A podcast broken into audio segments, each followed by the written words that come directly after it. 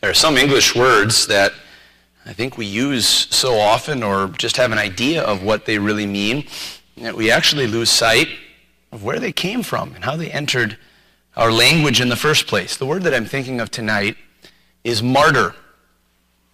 A martyr. You probably have heard someone described as a martyr.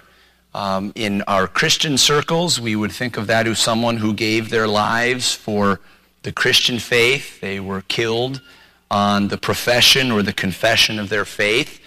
But martyr can go beyond that. Uh, different faiths, different religions identify a martyr as someone who dies. And for that reason, I suspect if I were to ask many of you coming in tonight, uh, what does the word martyr mean? You would say, well, it means someone who dies. It dies for something. And that's, of course, true in the way that we use the word in English, the word martyr. But actually, the word martyr has a kind of different etymology. It is a, is a different underlying meaning in when it came into English. It comes from the Greek. And actually, it comes from a word that translated into English we heard tonight. Calvin Todd read for us. In Hebrews chapter 11, and verse 39.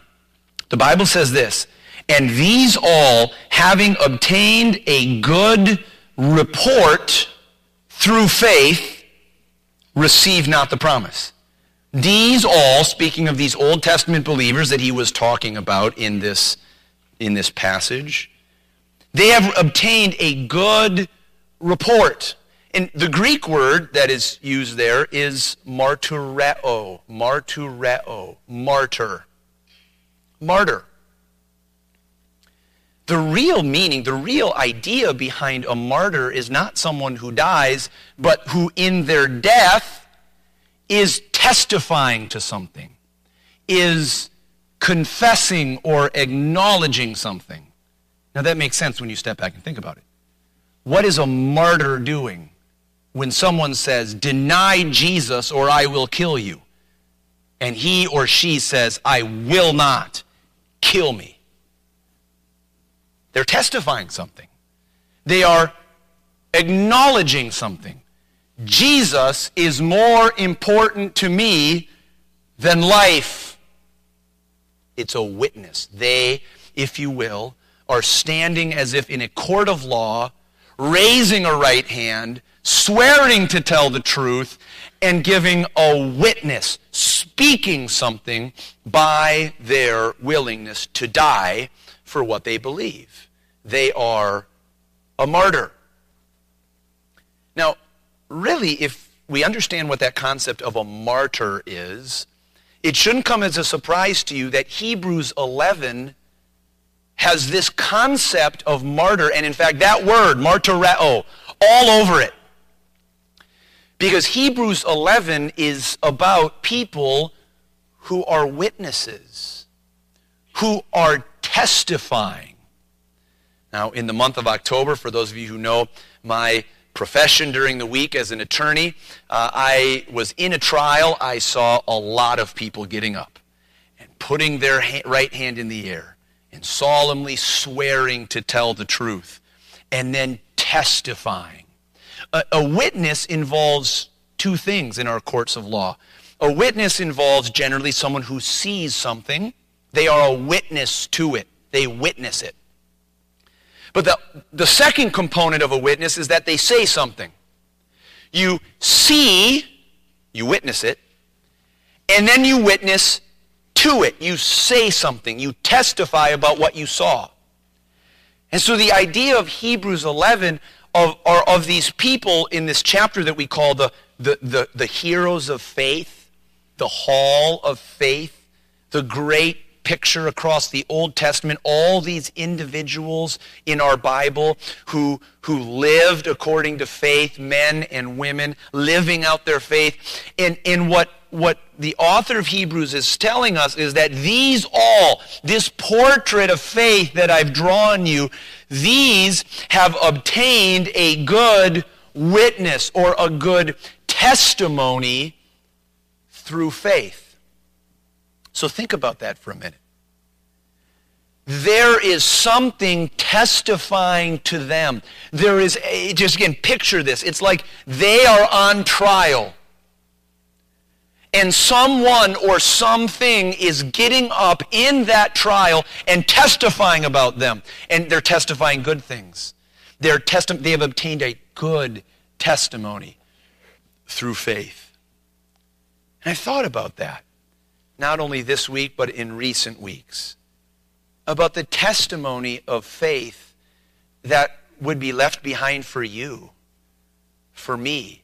The, the kind of testimony that my children are hearing by my example. And I'm also thinking about that, probably many of you know this last Thursday was the 10th anniversary of my father's passing, reflecting on the testimony that he left behind in this church and elsewhere. I was struck by the fact my mother let me know that one of the men who helped found this church, Clay Thorson, the father of Dave Thorson, one of the founding elders of our church, passed, and his funeral is tomorrow. Another testimony of faith that uh, we're called to remind ourselves of. And so tonight I want to use this passage and Hebrews 11 more broadly to preach on the subject I'm going to call a testimony of faith. A testimony of faith. And I want to look at very briefly the testimonies of faith that are contained in Hebrews chapter 11 and, and then talk about what kind of testimony we might be leaving behind and we might be revealing in the way that we live? Is it truly a martyr's testimony? Oh, not in dying necessarily, but in the way we're living. And I, I want to look at this in three areas. I want to look first at what these individuals that are in Hebrews chapter 11 received. We're told that they received something, they obtained a good report. I, I want to look next at, at how they received it. And again, we see it right here in verse 39. They received it through faith. And then finally, I want to ask what we have received. And we are going to see that, I think, as we move in to chapter 12. So, first of all, what did these individuals in Hebrews chapter 11 receive? Again, one of the most famous chapters in all of the Bible. Now, faith, it begins, is the substance of things hoped for, the evidence of things not seen. Well, notice again, let's go back to verse 39. And these all, having obtained a good report through faith, receive not the promise.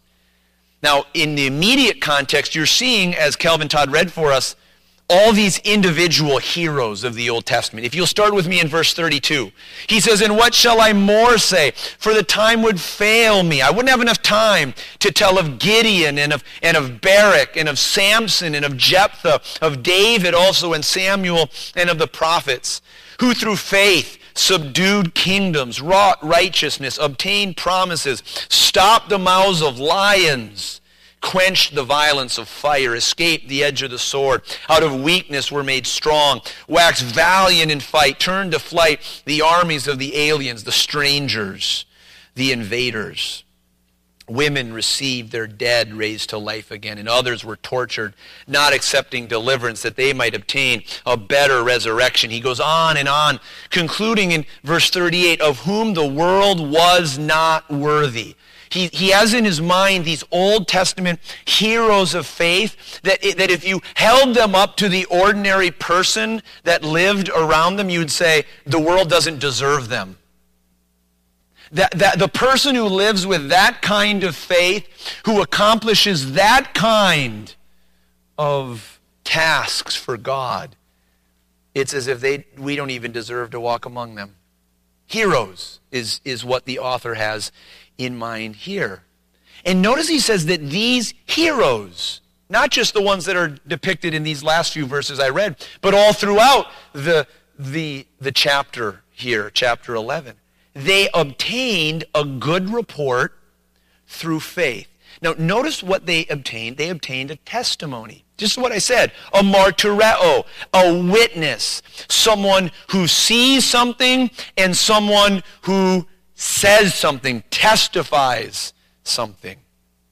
I want to take you back just a little bit in this chapter so we can see what this report really really consists of. Go back to verse number 1, will you? The very first verse of Hebrews chapter 11. And notice where it begins. Now, faith is the substance of things hoped for, the evidence of things not seen. For by it, by what? By faith, the elders obtained a good report. You say, who are these elders? He's simply meaning the, the Old Testament Jew, Jews. Again, this is a book written to Jewish people. It was written to the Hebrews. And the whole idea of the book of Hebrews is to people who were under pressure because they were following Jesus as their Messiah. They were getting persecuted by their Jewish friends and perhaps family and neighbors who were saying, You're abandoning the customs. You're abandoning our heritage. You're abandoning your life as a Jew and following Jesus. What are you doing? And they're getting pressure. And the author of Hebrews is telling them throughout this whole book don't go back. Jesus is the end of, of your heritage as a Jew. What I mean by that is, he is what you've been looking for. He is what the Jewish people have been looking for. He's the Messiah. He's the chosen one. And in fact, he has brought about a better covenant. He's brought about better promises. He's brought about better words of comfort to you. And so stand on Jesus. Embrace Jesus. Don't let him go. Don't go back to a life without Jesus. He's charging them to keep on going. And he says that what they need is faith. In fact, if you see it here in, in verse 38 of chapter 10, right before these verses I just read, he says, Now the just shall live by faith. But if any man draw back, my soul shall have no pleasure in him. Quoting the Old Testament. He says, What you need is faith. But we are not, he says, of them who draw back unto perdition, unto destruction but of them that believe to the saving of the soul. He says, I, you are of them that believe. And then he says, now faith is the substance of things hoped for. For by it the elders obtained a good report. He is going to show them that their Old Testament heroes walked by faith, just like they need to now. They didn't rely on some other principle to approach God. They relied in walking with God on faith, on what they couldn't see. And he says it's the same thing for you. You need the same thing. You need to rely in your relationship with God not on what you can see, but on what you can't see. That's faith. Now, notice this idea. He says, by faith, these elders, these Old Testament heroes, obtained a good witness. They received a good testimony about their life, about their efforts. And, and we should ask ourselves, who did they, who did they receive this testimony from? And if you'll, you'll look in Hebrews 11, they received it from God. Look at verse 4, will you? By faith, Abel. We're going way back to the beginning, right in early in Genesis. By faith, Abel offered unto God a more excellent sacrifice than Cain, by which he obtained, what's that next word? Witness. You guess what Greek word that is? Martyreo. He obtained witness. He obtained a testimony. That he was righteous. Who testified of his gifts? Look, who testified of his gifts? God did. God was testifying of him. Now, can you, can you believe that? Just think about that for a minute. He's saying it was God himself who, if you will, God on the witness stand, raised his right hand, and said, I approve of that man. I approve of him. Can you imagine God saying that about you? Can you imagine God testifying about you and your life and saying, that one pleases me? That one right there. She does. God testified of his gifts. And notice what it says. And by it, he being dead yet speaketh. So Abel is dead. Why? He was murdered by his brother Cain. And now the author of Hebrews is saying God was the one testifying of him. He gave him a good testimony of his gifts. His gifts pleased God. And why? And now by that, Abel is dead, but he is still speaking. He is still testifying. You see that? He is a witness now. He is speaking something. Look at verse 5. By faith, Enoch was translated that he should not see death. And this is the Genesis account of Enoch being literally taken to heaven without dying. And was not found because God had translated him. For before his translation, he had this, what's that next word? Testimony. What do you think word that is? Martyreo. This witness. What witness? That he pleased God. God testified that Enoch pleased him. Okay, you see the idea. There's a report, there's a testimony, there's a witness. Someone is giving witness about these heroes of faith. And who is testifying of them? God is testifying of them, that they please Him. And look at verse 6. But without faith, it is impossible to please Him, to please God. For he that cometh to God must believe that He is, and that He is a rewarder of them that diligently seek Him. You have to have faith in order to receive God's testimony to you that you please Him. Without faith, it is impossible to receive that witness from Him. And you could go on. Go on through the rest of Hebrews chapter 11 with all these great heroes that are held up and exemplified for us. What is the common denominator? God is testifying that they please Him. That is the witness. What they received was a good testimony. Let's look, secondly, at how they received it. They received it through faith. This is what it says, verse 39. And these all having obtained this good report, this good testimony through faith. Now we need to stop back and think about this for a minute. What does it mean that they received this testimony through faith? Well, what was their faith? Their faith was something they couldn't see. And in fact, that's where this whole passage started. Now, faith, verse 1 of this chapter, is the substance of things hoped for, the evidence of things not seen. They were looking for something they couldn't see.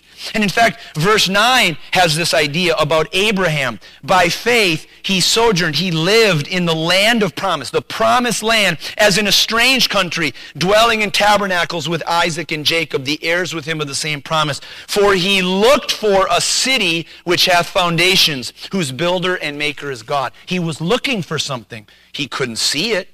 He was a stranger, living in a strange land, that promised land. It wasn't even his. All he knew was that God had promised it to him sometime in his descendants, sometime in the future. And so he looked for it. Verse 13 says, These all died in faith, not having received the promises, but having seen them afar off and were persuaded of them and embraced them and confessed that they were strangers and pilgrims on the earth. It was almost as if they had out their telescope and they were looking way, way, way out into the future and they saw these things way afar off. They weren't experiencing them. It was faith that was seeing them. Faith was the telescope looking out into the future, seeing God's promises come to fulfillment, even though they weren't seeing it with their human eyes yet. You see, there's something important that we need to recognize about faith. Oftentimes, I think when we think of faith, we use the example of a chair, and I'm going to show this to you. You probably have seen this image, this illustration of what faith is. We say, What is faith? Faith is trust, and faith is trust. Faith is looking at the chair and sitting down on the chair so that all my weight is resting on the chair. I am trusting the chair completely right now. If this chair gave out, I would very embarrassingly collapse in front of you onto the floor. I am putting all my trust in the chair. And if I am standing and looking at the chair, I can say, I believe that that chair would hold me. But am I trusting in the chair while I'm standing here?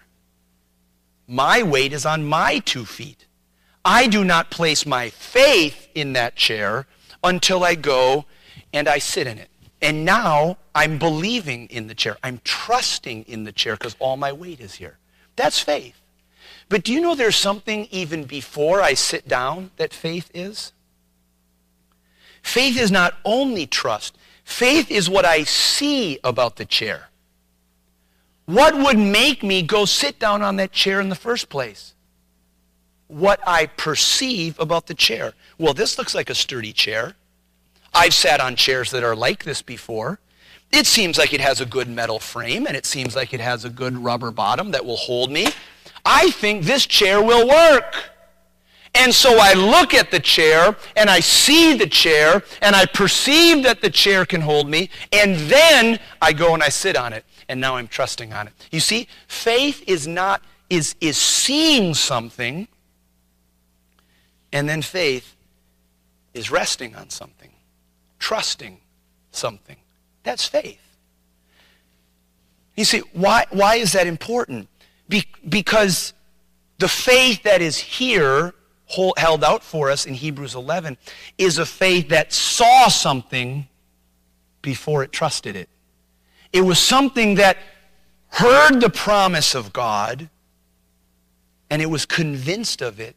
And that was what enabled them to trust it. Hebrews chapter 11 begins verse 2 for verse 3 I'm said sorry it says through faith we understand that the worlds were framed by the word of God so that things which are seen were not made of things which do appear. Not one of us was around for the creation of the world. Not one of us saw it with these eyes. But what do we see? The fact of God's creation of the universe with, with the eyes of faith. We see it and we believe it. That's what faith is. Faith is the substance of things that we hope for, the evidence of things not seen. And the reality is, friends, this kind of capacity is all around us. All around us, people believe in things that they can't see and order their lives according to it. The person who devotes their entire life to winning an Olympic gold medal they have not seen, if you will, that gold medal. They've not experienced it. They've never touched it. They've never bitten it. They've never, they've never won that gold medal. And yet they give everything to something they can't yet see that is way in the future. And for years and years and years, they change their life entirely to get that gold medal. And what is it? It's simply an echo of the faith that God calls you and I to. It's faith. It's not faith in the eternal God and in his, his eternal promises. But it's nonetheless this kind of echo, this capacity that we have. They have a firm conviction of things they have not and cannot see. Now, this isn't unreasonable. Faith is not unreasonable. It's not unreasonable to have a conviction in something that you cannot see. C.S. Lewis famously said, he said, if I find in myself a desire that nothing in this world can satisfy, the most probable explanation is that I was made for another world. I find that entirely reasonable. If there's a desire in me that I can't find anywhere else to satisfy other than in God and His promises, I can conclude I must be made for something else than for this world. It's not unreasonable, it's not unreasonable to believe and to be persuaded of something that you cannot see. But nonetheless, it is exactly that. What you cannot see. How did they receive it? They received it through faith. And how else did they receive it? They received it by action. Now, again, we're, we're kind of skimming at a high level over the text of Hebrews chapter 11, and it might be a good thing for you on your own to go back and read it tonight and compare what we're saying here against that. But I just, if you were to go through and read Hebrews 11, you would see that there's a common, a common, uh, uh, a textual uh, kind of flow to the, to the thought. It says something like this By faith, this person did this. Notice verse 4. By faith, Abel offered unto God. By faith, he acted.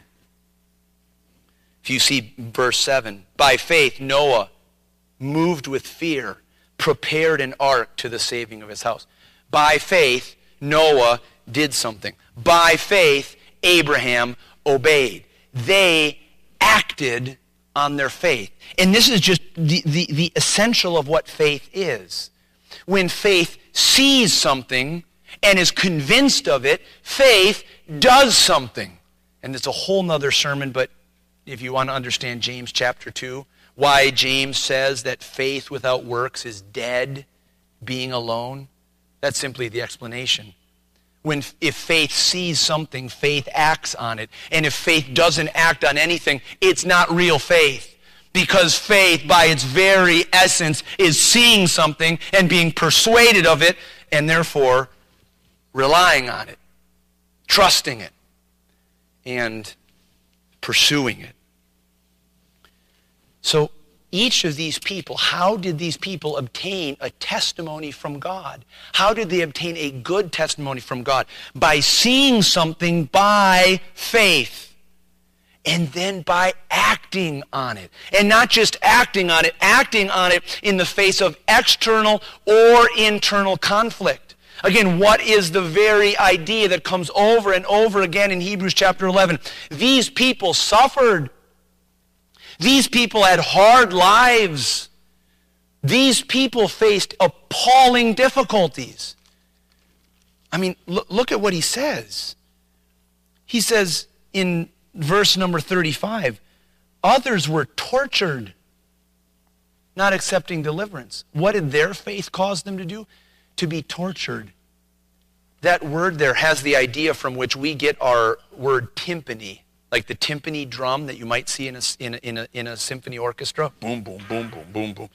You know what timpani is? It's, it's a piece of membrane stretched very, very, very, very tight and beaten. And that very word, that very word in the Greek, has the idea of their torturing of being stretched very tight and beaten like a drum. These people who received a good testimony from God by faith. They were tortured. What else do, do we see? They, they, uh, they had trial of cruel mockings and scourgings, yea, moreover of bonds and imprisonment. They were thrown in jail. They were, they were tied up. They were stoned. They were, they were sawn asunder, sawn in half. You say, who is that? There is a Jewish tradition that Isaiah, the great prophet of the Old Testament, was sawn in half by a wicked king. What else? They were tempted. They were slain. They were killed with the sword. They wandered about in sheepskins and goatskins. They were like strangers and pilgrims. They were destitute. They were afflicted. They were tormented. They wandered in deserts and in mountains and in dens and caves of the earth. And these all, having obtained a good testimony, a good report through faith, they received it in the face of incredible, appalling difficulty and suffering. God was testifying, these people please me. By the way, can I just pause and say, if you're suffering tonight, it does not mean that God is not pleased with you. It does not mean that. In fact, these people in Hebrews 11 tell that story. People who were suffering the greatest and most intensive difficulties, and God, meanwhile, was testifying to them, You please me by your faith. 1 John 5 says, For whatsoever is born of God overcometh the world, and this is the victory that overcometh the world, even our faith. These people pleased God by their faith that acted in the face of appalling difficulty and conflict and overcame in their own way the persecution and affliction of those around them. So again, what did they receive? They received God's stamp of approval. They received His testimony of His pleasure with them, a good testimony. How did they receive it? They received it through faith that saw something, God's promise to them. They trusted what God had said, and they lived their lives in accordance of, to, uh, to it. They said, I believe that, and in the face of this appalling suffering, I'm going to hold to it, and I'm going to live my life according to it. And finally, what I want to look at here as we close tonight is what we have received. What have we received? Now, again, go back to verse 39. And these all, having obtained a good report through faith, receive not the promise. Now, now, think about what he's saying there. These people were martyred. These people suffered. These people wandered about like pilgrims on the earth. And what did they get? Not the promise. Now you need to think we need to think for a moment what is this promise? What is the promise? You know, this passage all ties together when you read the Bible in context. When we just stick to our chapter divisions, and I read chapter 11 today, and I read chapter 12 tomorrow, and I never think back how chapter 12 relates to chapter 11, relates to chapter 10, we're never going to make these connections. What is the promise? Chapter 10 tells you. Listen to chapter 10 and verse 36 the author of Hebrews says to them, For ye have need of patience, that after ye have done the will of God, ye might receive the promise. Okay, well, so we can receive a promise, but you still haven't, we still don't know what that is. We'll keep on going. For yet a little while, and he that shall come will come and will not tarry. Who do you think that's talking about? Jesus? Jesus returning? What is our promise? It's connected to Jesus returning. Now go back one more chapter and it'll get even more clear. Chapter number 9 and verse 15. And for this cause, speaking of Jesus, he is the mediator of the New Testament, that by means of death for the redemption of the transgressions that were under the First Testament, they which are called, that's us, might receive the promise of what? Eternal inheritance. What's the promise? Eternal life. E- not just eternal life dwelling with Christ, the eternal kingdom that was promised and will be coming to pass at the return of Jesus Christ. When Jesus returns to set up his kingdom in which all of us will be a part from the Old Testament saint to the New Testament saint until the very day that Jesus returns, we all in that kingdom. That's what the, that's what the author is saying. He's saying they didn't receive the promise. Why? Be, because that promise was something that could only be brought to pass and consummated in Jesus Christ. That was the only thing. And notice what he goes on to say. He says in, at the end of verse, uh, uh, verse 40, he says, God, they receive not the promise, God having provided some better thing for us that they without us should not be made perfect. They apart from us should not be made complete. In other words, they needed us. They needed those following Jesus Christ. They were before Jesus, looking ahead to the work of Jesus, looking forward to the Messiah in whom they would be saved, just like us. And now we are all awaiting that future promise, the promise of God's kingdom being established in a new heaven and a new earth in the person of Jesus Christ. They did not receive the promise. And friends, you and I have not yet either. We have not yet received that promise that is in Jesus Christ. Now, what is wonderful about this, I think, is what it says to us of what we have received.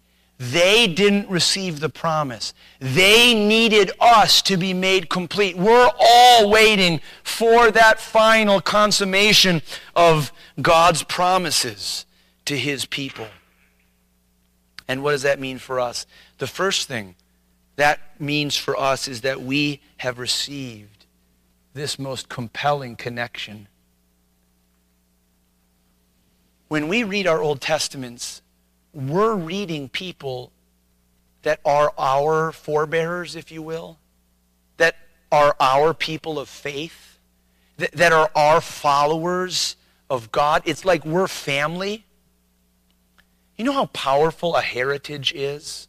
Something that we stand in in, in your Christmas celebrations coming up, you, you might be doing things based on a, a family heritage that goes back generations. Well, my grandpa did it like this. My great grandpa did it like this. I, I saw again, I was reminded this week of, of this wonderful, sweet old story. in 2016, something happened that hadn't happened for 108 years.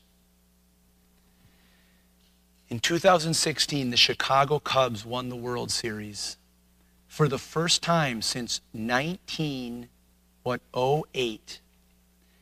And given that length of time, all these families ha- were developing these plans of what to do when the Chicago Cubs finally got back to the World Series. It's like you Vikings fans out there, you can keep on making plans. I don't think it's ever going to happen, so don't worry about that, them winning a Super Bowl. But in any event, these Chicago Cubs, and there's this wonderful, sweet story. This, this man died of cancer in 1980. Think about that, 1980. And his son, and back in whenever this occurred, and his father had a discussion, and they said, when the Cubs are back in the World Series, we're going to listen to it together. We're going to listen to that game together. And when it came to game seven of the World Series in 2016, that man, now 68 years old and living in North Carolina, got in his car and drove 650 miles to his father's cemetery in Indianapolis, Indiana, and listened to the game sitting at the cemetery at his father's gravesite and celebrating the Chicago Cubs winning a World Series. A very, just a very sweet story, right? Like very, very, very nice. But what did that man feel? He felt a heritage. He felt a connection. And what this author is saying is, you have that connection. They are, are relying on you and on you passing on this heritage of faith and, and your reliance on Jesus Christ. But not only that, look at verse 12, look at chapter 12 and verse 1. Wherefore, seeing we also are compassed about with so great a cloud of witnesses. Let us lay aside every weight and the sin which does so easily beset us, and let us run with patience or endurance the race that is set before us. Now, this picture is such a wonderful picture, isn't it? We are we are compassed, we are surrounded with a cloud of witnesses. Guess which Greek word that comes from?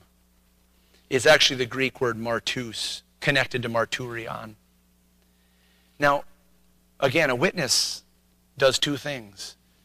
A witness might see something, you witness it, or a witness might say something, and, and there's a picture here, maybe you've heard before, of, of those who have gone before onto heaven, gathering around like race, watching the people who are running. They're watching us. They're leaning over the ballast, the, the, the, the, the banister of heaven, just watching us. It's not that I think that couldn't be the case, but I don't think this passage actually supports it. Because I think the whole idea of this context is that these people are not seeing something, they're saying something. They're, they're testifying of something. They're, they're speaking something. So, so I interpret this verse as these individuals being the ones who are testifying to us by their lives of the faithfulness of God. That his promises are worth living and dying for. That, that, that, that what, what we can't see is worth living for if it's connected to the promises of God. And notice then how this whole passage ties together. He's saying these people have gotten God's testimony to them, and now after death, they, like Abel, are still speaking. They're testifying. They're witnessing about a life of faith that it's worth it, that it's worth pursuing. And then he says, See, you all here, you, you all here at Straitgate Church, because you're surrounded by this testimony of people uh, uh, who are testifying to you, you keep on going. You endure. You persevere. You run with endurance the race that is set before you. Your race is different than my race.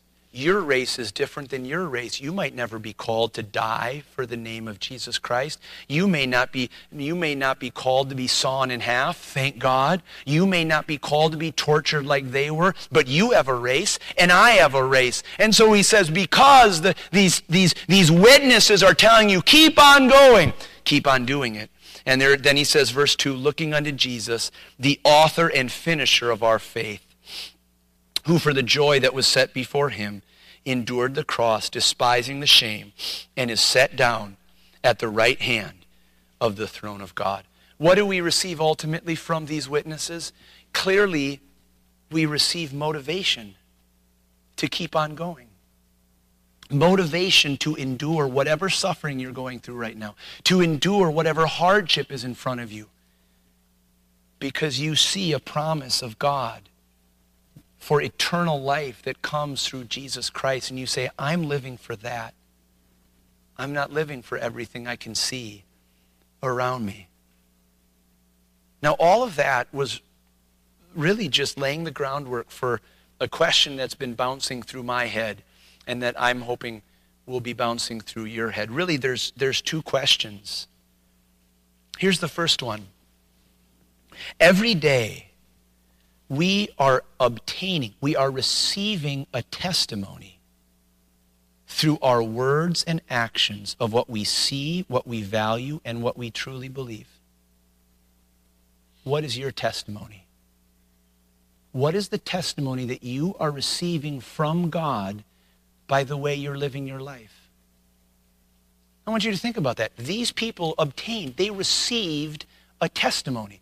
Now, if, if you could take every hour of the week and we were to examine how you used your time last week, what kind of testimony would that give about your life of faith?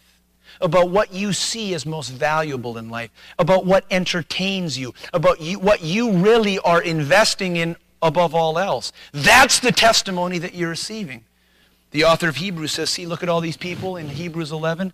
You want to know what their testimony was? They were living for something they couldn't see. What about you? What testimony are you receiving from God by your words and actions? What do they say about your faith? But there's another question. Every day, we are leaving behind a testimony the same kind of testimony. We are leaving behind that testimony for others to see. Our children, our grandchildren, our church, fellow church members, our people in our neighborhood and work and school. We're leaving behind that testimony. And my second question for you tonight is what testimony are you leaving behind? Tabitha and I were talking about this recently. How are we going to leave behind to our children a testimony that we were living by faith. That what we were really living for was not stuff that we could see or that could get stuffed into a bank account or that could be put in a 401k or that could be invested in a house or a car or a nice vacation. How are we going to leave behind a legacy to our children that what we were really living for was something we could never see? We could only see with the eyes of faith. You see, we should step back and think about the examples of faith that have been left behind for us. As we enter into the 45th year of Straitgate Church, we should think back to the legacy of those who by faith stepped out and based on what they couldn't see, decided to put in place many of the benefits and blessings that we have now received men like my father, men like Clay Thorson, men like men and women throughout the last 45 years that have left behind a legacy of faith. So, friends, when we read through Hebrews chapter 11 and when we see the witnesses that have surrounded us and continue to surround us today, may we ask ourselves what kind of testimony am I receiving from God by the way I live my life, by what I live for, what I value? And what kind of testimony am I leaving behind? If my children were to look at the way I acted, if my children or, or my friends were truly to examine what I value in life, would they see this kind of Hebrews 11 testimony of living for what you can't see. Living based on the promises of God. Living a life that even embraces suffering and discomfort when it is for the cause of Christ and his kingdom. These, these men and women obtained a good testimony. And may we not only obtain that testimony, may we leave it behind for those who will come after us.